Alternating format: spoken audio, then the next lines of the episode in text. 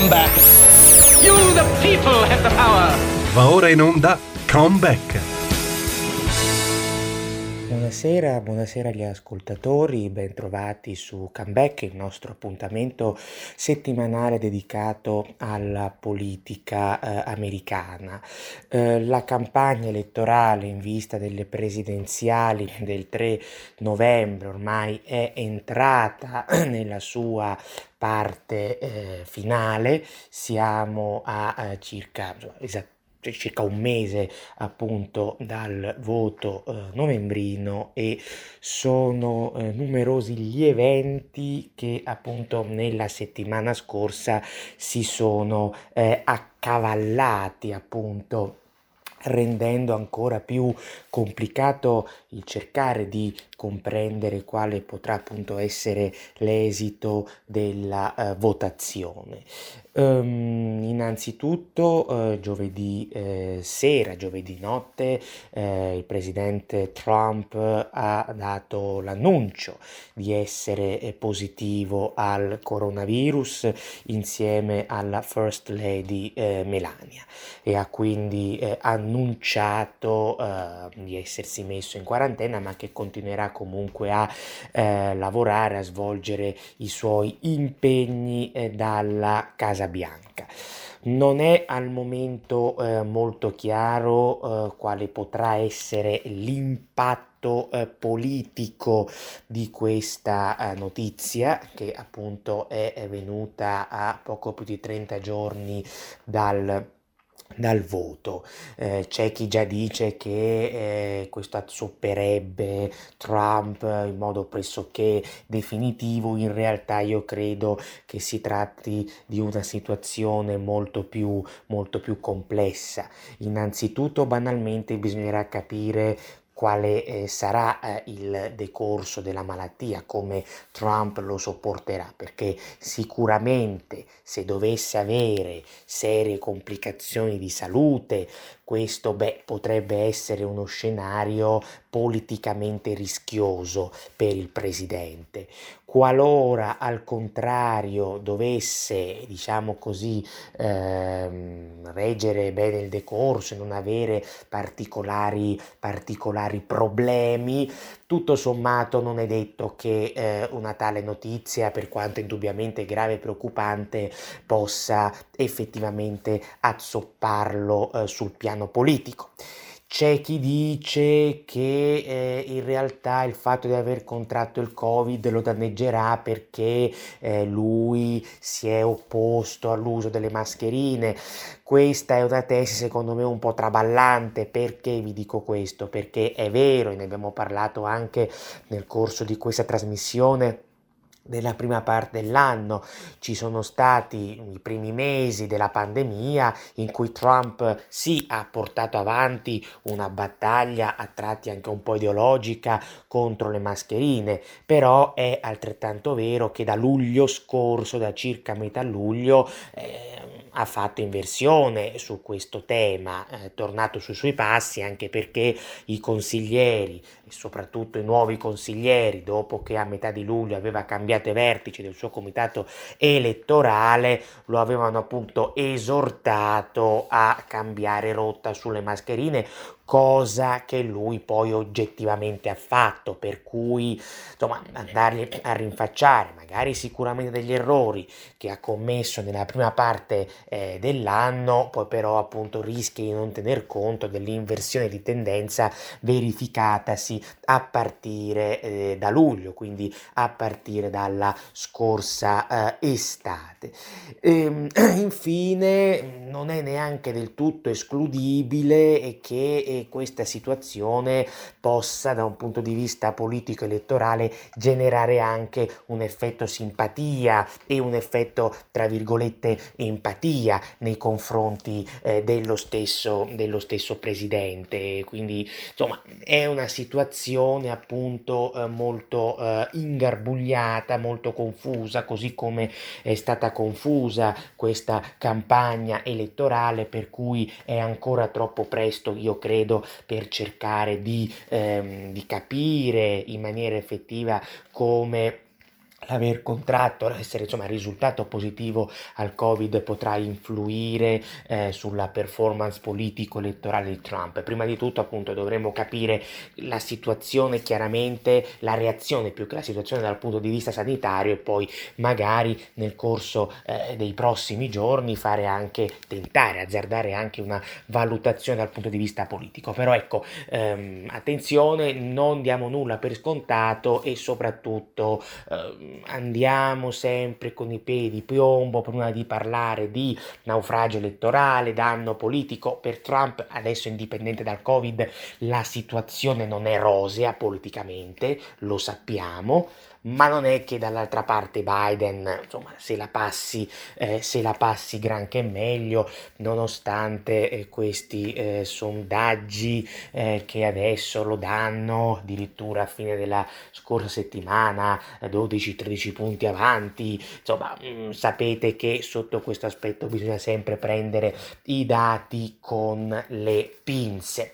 E quindi la settimana scorsa non è stata soltanto la settimana dell'annuncio shock del Covid di Trump, ma nella fattispecie martedì scorso, martedì notte, eh, si è tenuto il primo dibattito eh, televisivo tra Donald Trump e, e Joe eh, Biden, il primo di una serie eh, che poi non si sa se avrà, come dire, un seguito questa serie per quello che eh, cercheremo appunto di analizzare proprio nel corso di questa di questa puntata. Il dibattito si è tenuto a Cleveland, in Ohio, stato fondamentale, lo sapete, per vincere le eh, presidenziali tradizionalmente, è stato moderato dal giornalista di Fox News Chris Wallace. Dibattito che si è dipanato per circa un'ora e mezza, eh, un'ora e 40 minuti, diviso in sezioni, in sezioni da circa eh, un quarto d'ora l'una. Sono quindi sezioni tematiche, intendo, sono quindi diversi gli argomenti che eh, appunto sono stati trattati dalla Corte Suprema, la pandemia, eh, le, la dichiarazione dei redditi di Trump, l'ordine pubblico, questioni economiche, il tema ambientale, quello dell'integrità delle elezioni, sapete tutta la questione del voto postale, ne abbiamo già ampiamente parlato nei mesi e nelle settimane precedenti proprio anche in questa, anche in questa trasmissione.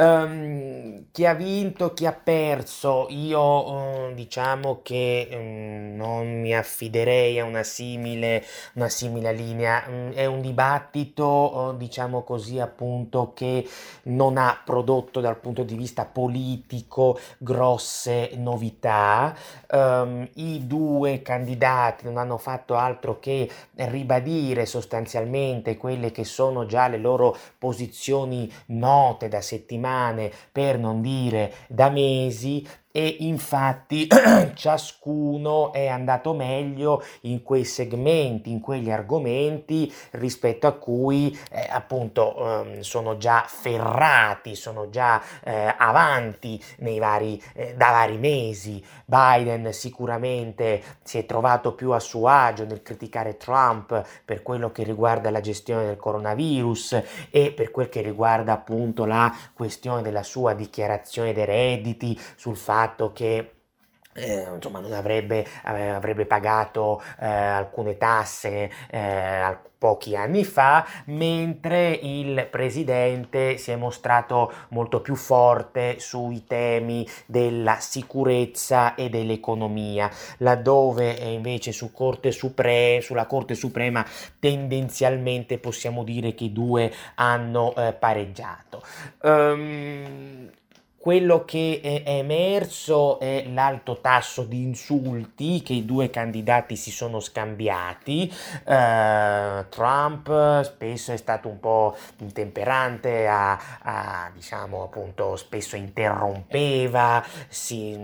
va battibeccato anche con lo stesso um, giornalista uh, Chris Wallace e ha uh, a sua volta attaccato Biden Dicendo che fosse appunto eh, un ostaggio della sinistra radicale. Biden dal canto suo eh, anche si è eh, lanciato in una serie di improperi eh, definendo eh, Donald Trump un clown, dicendo che fosse un bugiardo, definendolo addirittura il presidente peggiore che l'America abbia mai avuto. Quindi diciamo è stato un dibattito eh, molto serrato, molto cattivo, molti insulti, i contenuti sì sono stati affrontati, ma come vi dicevo prima non sono eh, risultati, eh, come dire, ehm, alla fine così, eh, così centrali, se così appunto possiamo dire. E ehm, quindi come, come mm, valutazione finale, da una parte non credo che si possa dire che Trump abbia vinto. Trump non ha vinto perché non è, non è, riuscito a dare una svolta in qualche modo, come dicevo, alla sua campagna elettorale. E poi perché su alcuni punti eh, ha forse esagerato con l'esuberanza. E questo può creargli dei problemi, eh, soprattutto insomma, nel caso possa verificarsi un effetto boomerang, ma il fatto che Trump non abbia vinto non significa che a vincere sia stato Biden. Anzi, come mi è anche capitato di scrivere, sulla verità eh, credo che sì, Trump non ha vinto, ma che non si possa dire che Biden a sua volta non abbia, eh, non abbia perso perché eh, neanche Biden nei fatti è riuscito a inver- più che a invertire, diciamo, a eh, un po' come dire a spiazzare, a cambiare, diciamo, le sorti, le linee di questa campagna elettorale, ma cosa ancora più grave, Biden non è riuscito minimamente a ribaltare questa immagine di candidato stanco, spento, privo di carisma che ormai si porta dietro, anzi non è che si porta, se, se, se la porta dietro da sempre, da quando si candidò alle eh, primarie democratiche lo scorso, eh, lo scorso anno. Per cui alla fine, nonostante le poche novità che questo dibattito ha eh, portato,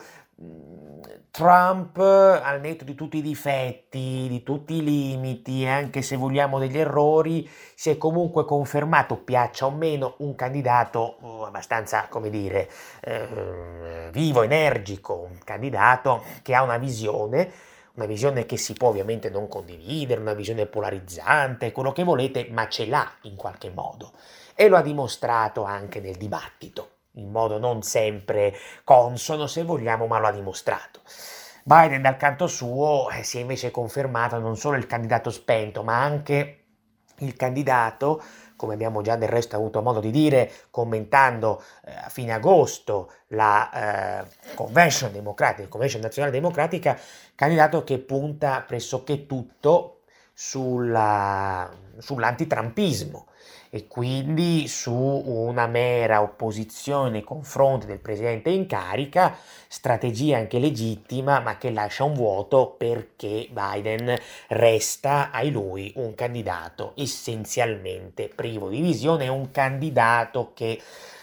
sconta alcune incongruenze interne al suo stesso partito, incongruenze che in un certo senso sono emerse anche nel corso del dibattito di martedì. Quindi prima di analizzarlo più nello specifico, io direi che mi sentirei di dire che questo dibattito non abbia, non sarà in grado quantomeno di eh, spostare significativamente dei voti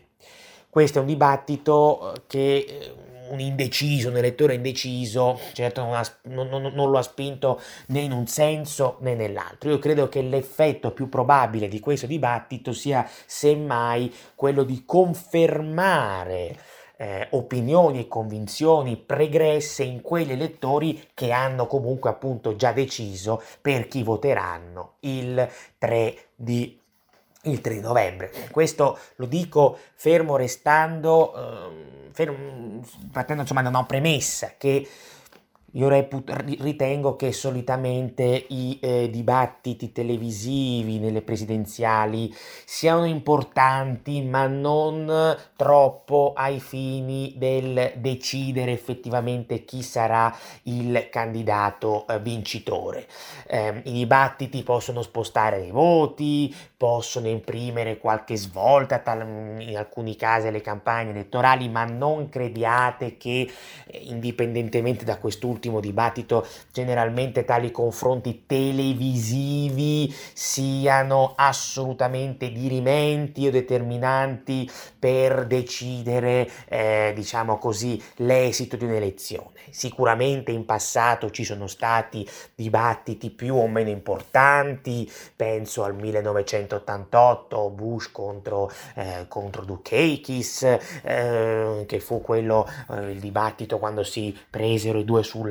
pena di morte, che sicuramente penalizzò più Dukakis, però quello che voglio dirvi io è che eh, al di là eh, dei temi, dello show televisivo, di quelle che possono essere battute più o meno efficaci no? nel corso di questi confronti, Reagan in questo era sicuramente un, un maestro, però ecco alla fine comunque le campagne elettorali, le elezioni americane si decidono sulla base di... Ehm, condizioni strutturali che sono sociali, politiche ed economiche. Il dibattito non è in grado in sé stesso di, eh, come dire, di influire in un modo eh, assolutamente determinante sull'esito appunto di una eh, elezione. Questo poi non significa che non abbia nessun peso, però ecco, ridimensioniamolo, riportiamolo a quelle che sono le sue giuste dimensioni, questo lo dico indipendentemente, lo ribadisco, dal dibattito della settimana scorsa, che insomma è stato sotto certi aspetti un po' atipico. Detto questo, consentitemi di dire, dibattito sicuramente non molto bello per le ragioni che abbiamo appunto enumerato, però ecco, non condivido neanche eh, quei commentatori che oggi negli Stati Uniti come in Italia si stanno strappando i capelli, ah, come siamo caduti in basso. Eh, come siamo caduti in basso? Sì, possiamo dirlo, ma fino a un certo punto. Innanzitutto perché quel dibattito a quel livello di eh, insulti reciproci comunque è lo specchio di una società mediatica della società mediatica in cui viviamo. Qui non ci, non, non ci, si può, come dire, eh, stupire se ci stiamo abituando sempre più a una società mediatica eh, con determinati problemi, con le sue mediocrità e anche con le sue volgarità e poi appunto pretendere che i dibattiti presidenziali siano aulici. La trovo sinceramente un po' un'ipocrisia. In secondo luogo, ricordiamoci anche che la storia insegna che spesso questi dibattiti televisivi per le presidenziali americane o anche per le primarie in alcuni casi siano stati vinti dai candidati meno preparati, che però sono risultati più telegenici, più convincenti, più in grado di essere, come dire, efficaci sul fronte della retorica e della comunicazione. Famoso dibattito, come dire, eh, l'archetipo dei, dei, confronti televisivi americani, Kennedy contro Nixon nel 1960, eh, che in televisione venne vinto da Kennedy, eh, ma Kennedy era il candidato meno preparato, e questo lo potete vedere non soltanto in termini di curriculum, ma anche se vi andate a rivedere quel dibattito, a leggere le trascrizioni, anche nelle argomentazioni, nelle analisi che i due candidati portavano avanti. Nixon era sicuramente una figura già all'epoca un po' controversa, non simpaticissima, eccetera, ma Nixon era, eh, aveva, era stato vicepresidente per otto anni, ma al di là di quello aveva anche una visione, una strategia in politica estera molto più solida, molto più preparata, molto più profonda che non Kennedy. Eppure in televisione fu Kennedy a trionfare perché Kennedy era quello telegenico e insomma più dalla, più dalla battuta pronta, anche se poi i sondaggi dell'epoca mostrarono che in radio quello stesso dibattito, secondo gli americani, fu vinto appunto da Nixon e non da Kennedy, dove insomma in radio l'aspetto l'aspetto, eh, come dire, ovviamente della, eh, della telege- dell'essere telegenico non è, eh, non è veicolabile, ecco. Per cui sotto questo aspetto, ecco, teniamo sempre presente ehm, i precedenti, teniamo sempre pre- e quindi diffidiamo da quelli che adesso ci parlano di una sorta di eh, distruzione di chissà quali valori, eccetera. Nessuno oggettivamente guarda negli Stati Uniti i dibattiti presidenziali in televisione per capire i programmi, è più come dire un momento di confronto e l'aspetto anche se vogliamo dell'intrattenimento c'è sempre stato. Quindi anche da questo punto di vista, ecco, evitiamo di, di, eh, di strapparci i capelli come ho eh, avuto modo di sentire e leggere alcuni, alcuni eh, commentatori, mettiamola così. E quindi per concludere questa prima parte della trasmissione, attenzione anche quando leggete questi sondaggi della CNN, di CBS News che dicono tutti Biden ha stravinto il dibattito di eh, martedì sera. CNN dice che 6 americani su 10 dicono che Biden è il vincitore, la CBS che Biden avrebbe vinto 48% contro 41. Voglio dire, al di là del fatto che anche quattro anni fa, secondo questi sondaggi, eh, ba- eh, scusatemi, Hillary Clinton eh, li avrebbe vinti tutti i tre di confronti televisivi e poi abbiamo visto come andata a finire, però ecco, soffermiamoci, come abbiamo cercato di fare quest- nella prima parte di questa trasmissione, su quella che è stata la performance di Biden, che è stata una performance molto deludente. Ripeto, anche quella di Trump non ha brillato. Trump, lo ribadisco, non credo che si possa definire il vincitore del dibattito, ma se Trump non ha vinto, eh, non vuol dire che allora sia stato Biden a vincere, perché Biden secondo me a conti fatti, a conti fatti in questo dibattito potrebbe, come dire, essere, eh, risultare, ecco, maggiormente danneggiato rispetto allo stesso presidente in carica. Farei qualche minuto di pausa ben trovati su eh, Comeback, eh, il nostro appuntamento settimanale dedicato alla politica americana. Buonasera da Stefano eh, Graziosi. Nella prima parte della puntata di oggi eh, abbiamo ehm, insomma, iniziato ad analizzare che sono, quelle che sono le novità principali nella campagna elettorale per le presidenziali del 3 novembre, novità avvenute appunto la settimana scorsa, ci siamo occupati della notizia della, base cui, insomma, secondo cui Trump ha contratto il Covid, è risultato positivo insieme alla First Lady Melania al coronavirus, ha dato l'annuncio su Twitter lui stesso nella serata tarda dello scorso giovedì e poi eh, abbiamo iniziato ad analizzare sotto il profilo generale un po' il primo dibattito televisivo che eh, Trump ha avuto con lo sfidante democratico Joe Biden martedì sera. E quindi abbiamo cercato di vedere sempre dal punto di vista generale come sì non sia stato uno spettacolo alla fine troppo edificante perché i due candidati si sono eh, insultati in modo abbastanza eh, serrato, ma abbiamo anche cercato di mostrare perché questi sondaggi di CNN, di CBS News che danno Biden come il trionfatore della serata, beh insomma lasciano forse un po' il tempo eh, che eh, trovano. In questa seconda parte quindi vorrei soffermarmi su alcuni punti specifici del, eh, del dibattito, anche per capire quali sono elettoralmente parlando gli aspetti eh, diciamo più di forza e di debolezza che entrambi i candidati hanno mostrato nel nel corso appunto del confronto televisivo della scorsa settimana. Uh, innanzitutto, come vi accennavo nella prima parte della trasmissione, i due hanno battibeccato sulla questione della Corte Suprema ma su questo fronte, così come anche un po' sul resto, se vogliamo, non è che abbiamo assistito a grandi novità. Sulla Corte Suprema i due hanno continuato a eh, rivendicare la loro linea tradizionale Trump ha detto di essere totalmente in diritto di effettuare una nuova nomina alla Corte Suprema, ha detto tra l'altro le elezioni hanno conseguenze, quindi ho tutto il diritto non solo, ha affermato Trump, perché sono il presidente in carica, ma anche perché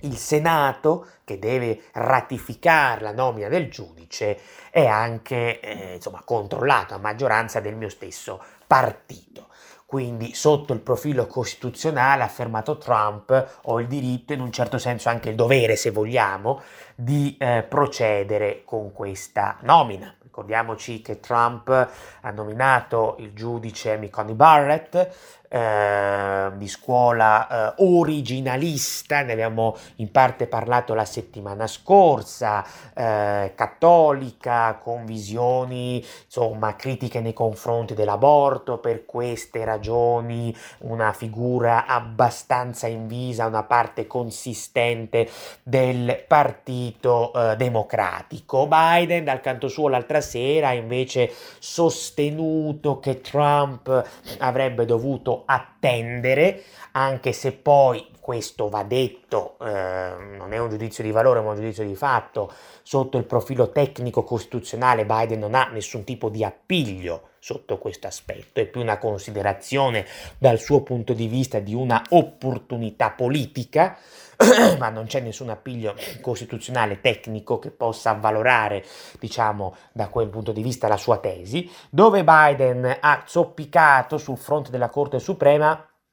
è stato soprattutto quando ehm, gli hanno chiesto, gli è stato chiesto della proposta di riforma che alcuni esponenti del Partito Democratico hanno avanzato per la Corte Suprema stessa, cioè l'idea di voler ehm, aumentare in un certo senso eh, il numero dei giudici e comunque intervenire, eh, anche qualcuno vorrebbe sulla ehm, diciamo, intervenire intervenire introducendo un limite eh, di mandato per i giudici, eccetera. Insomma, Biden su questo fronte ha preferito non rispondere, glissare, non prendere una posizione. Questo sicuramente lo ha messo un po' in imbarazzo, un po' in difficoltà, perché come sappiamo anche su altre questioni Biden non è che abbia l'intero partito democratico compattamente dietro di sé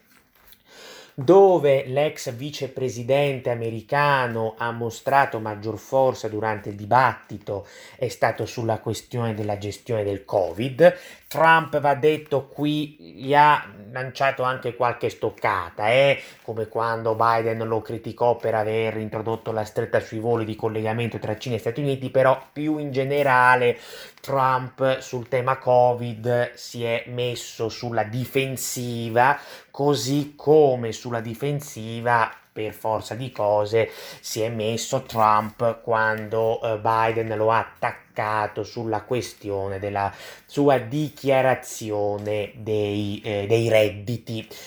Più forza il presidente in carica l'ha invece sicuramente mostrata in tema di sicurezza. Ha accusato Biden di essere un ostaggio della sinistra radicale, gli ha detto tu non puoi neanche citare la locuzione forze dell'ordine perché altrimenti perdi il sostegno delle ali più a sinistra del tuo partito e del tuo elettorato. Biden dal canto suo ha cercato di tenere una linea molto cerchiobottista che però alla fine non è stata molto efficace perché come abbiamo più volte ripetuto in questa trasmissione il grosso problema di Biden è che si rivolge ad un elettorato potenziale troppo eterogeneo che va dal centro, centrodestra alla sinistra estrema. E quindi su una questione delicata come quella dell'ordine pubblico lui rischia sovente delle rivolte interne nel momento in cui prende posizione nettamente in un senso o nell'altro. Ed è per questo che anche martedì sera ha cercato di mantenersi in equilibrio tra la polizia e Black Lives Matter Matter, ma non è che gli sia riuscito poi più di tanto, anche perché ad un certo punto lui è stato, tra virgolette, inchiodato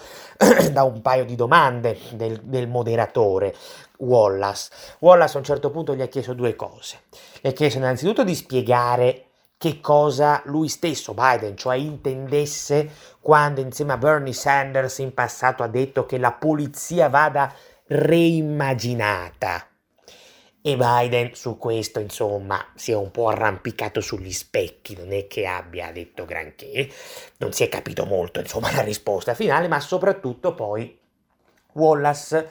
gli ha chiesto eh, conto, in un certo senso, conto dei disordini che si stanno verificando da tempo nella città di Portland, città che ha un'amministrazione comunale a guida democratica.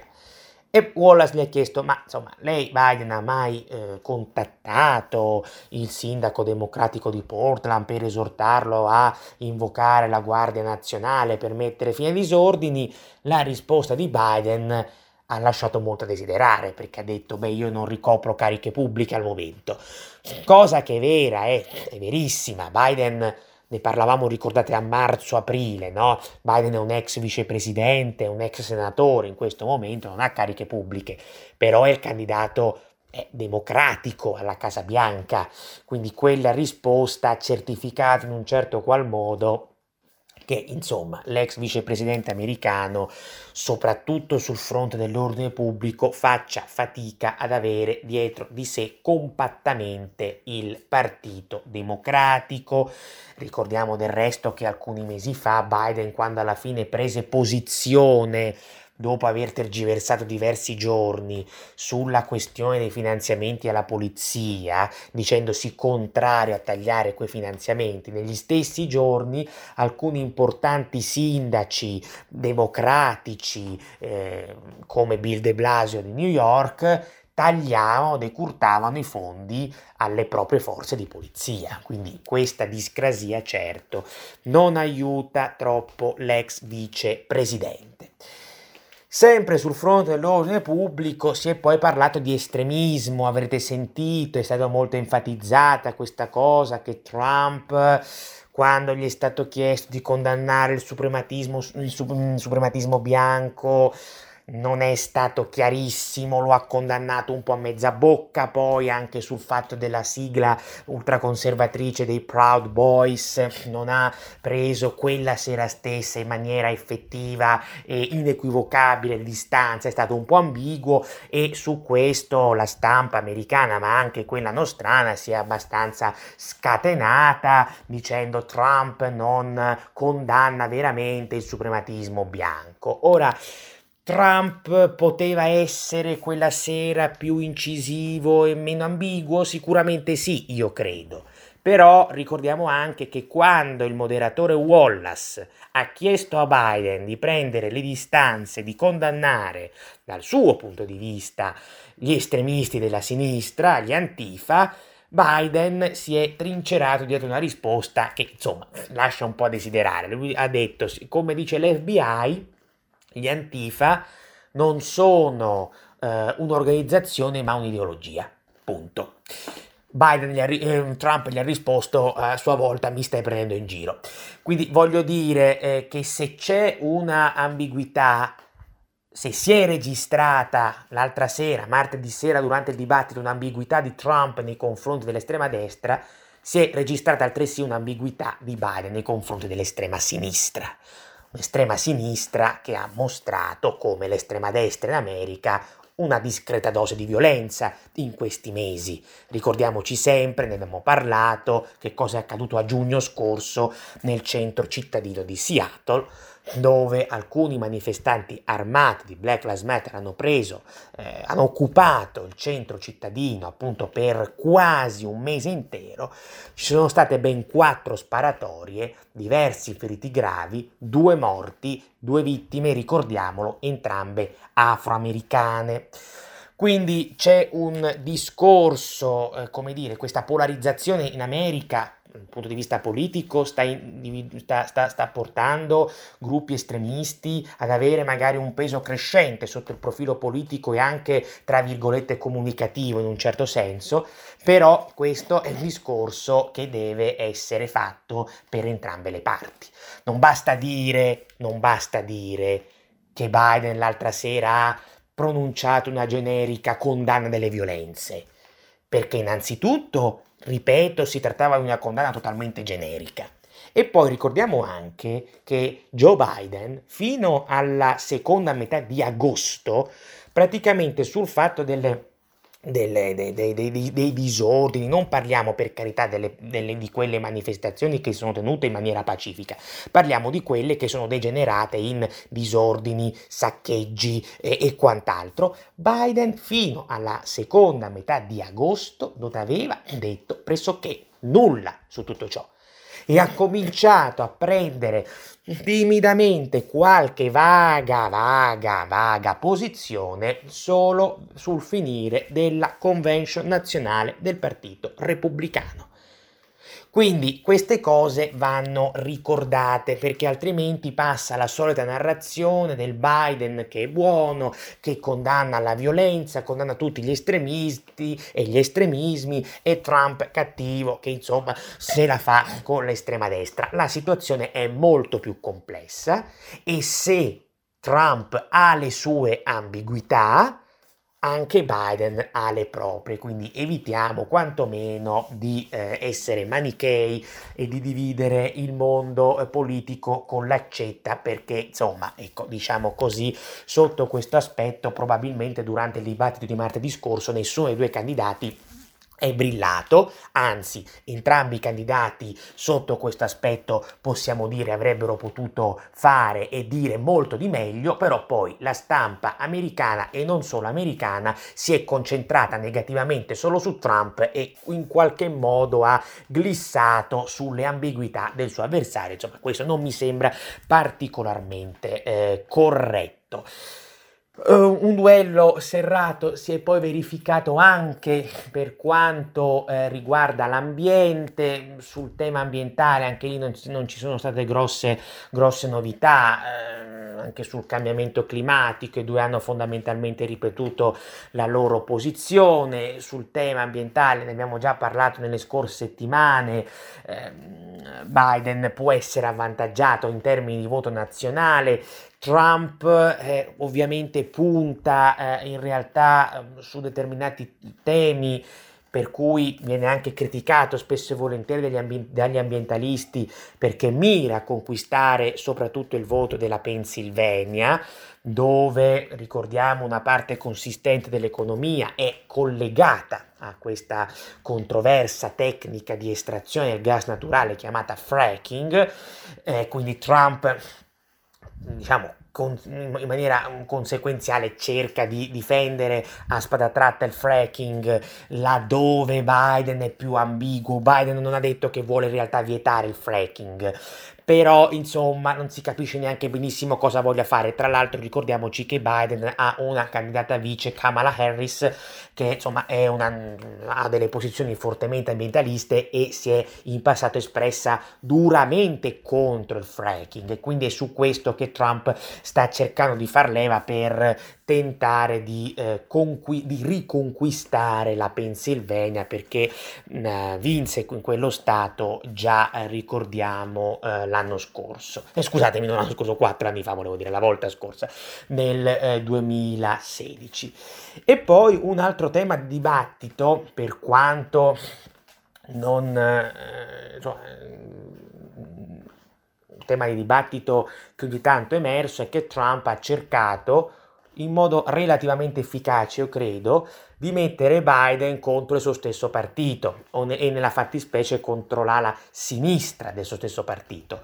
Trump ha infatti aizzato, eh, e Biden su questo ci è cascato in pieno, l'avversario contro Bernie Sanders. Lo ha provocato, gli ha detto tu sei, eh, un, sei, sei, sei un man, guidi un partito ormai sempre più a sinistra, eh, gli estremisti ti controllano, sei per, di fatto gli ha detto della marionetta di Bernie Sanders e Biden dal canto suo si è sentito ferito nell'orgoglio, ha detto io Bernie Sanders l'ho, l'ho sconfitto sconfitto e poche ore dopo Trump, poche ore dopo il dibattito, Trump un po' subdolamente ha iniziato a twittare, avete visto? Eh, Biden ha eh, criticato, ha, ha offeso Bernie Sanders perché, come vi dicevo nella prima parte dell'anno, Trump sta cercando di sottrarre alcune quote di elettori di Sanders al bacino democratico, cosa che già nel 2016 avvenne in alcuni eh, stati chiari. Un altro fronte di scontro tra i due, eh, Biden e Trump, è stato poi il figlio di Biden, Hunter. Hunter Biden è una figura molto controversa, ehm, è uscito pochi giorni fa un rapporto eh, del Senato eh, in cui si è andata un po' a indagare, a ripercorrere i, i, diciamo così appunto le, le connessioni no, che questo figlio di, di, Biden ha avuto soprattutto con l'Ucraina quando Biden era ancora vicepresidente in carica e soprattutto quando Biden nel 2014 venne nominato da Barack Obama Obama come il responsabile dei rapporti, soprattutto in termini di aiuti economici, tra Washington e Kiev. Ricordatevi che quello era il periodo della crisi della Crimea, che Kiev si era sganciata nel 2014 dall'orbita russa per avvicinarsi a quella eh, statunitense. Ebbene, ehm, ci sono stati già all'epoca, ci, ci furono sospetti di conflitto di interessi per perché il figlio di Biden, appunto Hunter, entrò circa un mese, neanche un mese dopo la nomina del padre, che ribadiamo era comunque già vicepresidente americano, ai vertici Hunter entrò di una società energetica eh, ucraina, la Burisma Holdings, e insomma su questo poi si sono innestate delle indagini e questo rapporto, pur non del Senato, che è un rapporto parziale, ehm, nel senso che poi se ne attende una, uno più completo, diciamo che non riesce, come dire, ancora a stabilire in maniera effettiva se ci siano stati dei reati da parte del figlio di, di, di Biden, che questa società tra l'altro era abbastanza controversa, poi magari in una, in una, delle puntate successive cercheremo di entrare più nel dettaglio, però, però lascia intendere che il sospetto di conflitto di interessi fosse molto molto fondato, perché secondo questo rapporto ben due funzionari dell'amministrazione Obama, che all'epoca era in carica, un diplomatico americano di stanza a Kiev e un funzionario del Dipartimento di Stato, mandarono degli avvertimenti, dei messaggi, delle email dicendo attenzione che so, c'è un rischio di conflitto di interessi perché Biden non solo è vicepresidente ma anche questo ruolo di raccordo con l'Ucraina e il figlio che pochi giorni dopo la nomina del padre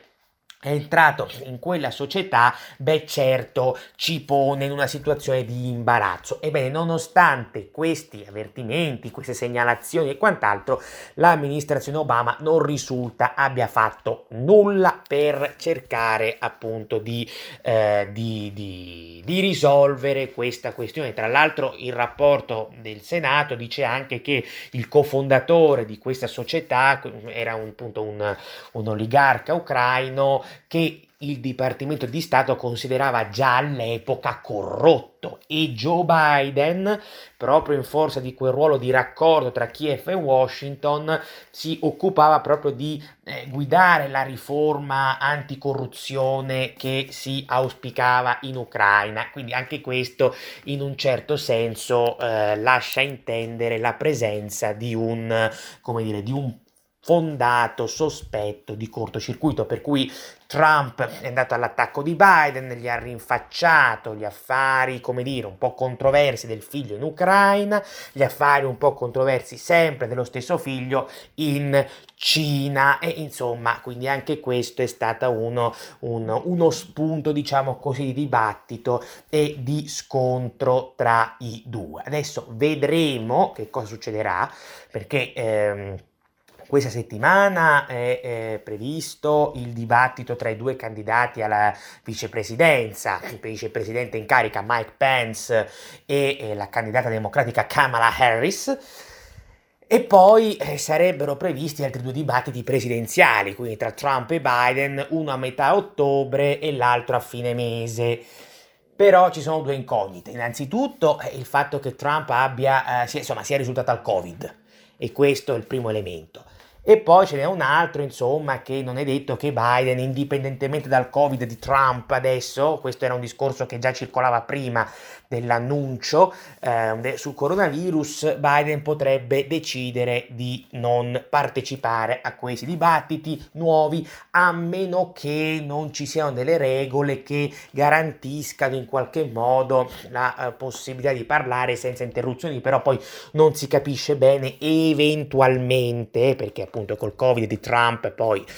tutto da vedere, eventualmente in che modo eh, ci possano essere, tra virgolette, delle riforme delle, delle regole vedremo quello che appunto accadrà nei prossimi giorni, però insomma i prossimi due dibattiti presidenziali sembrano al momento al momento, ma tutto può accadere, fortemente a rischio.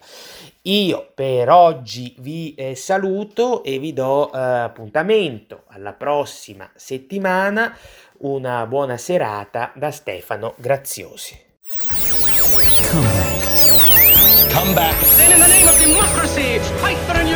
Avete ascoltato Come Back.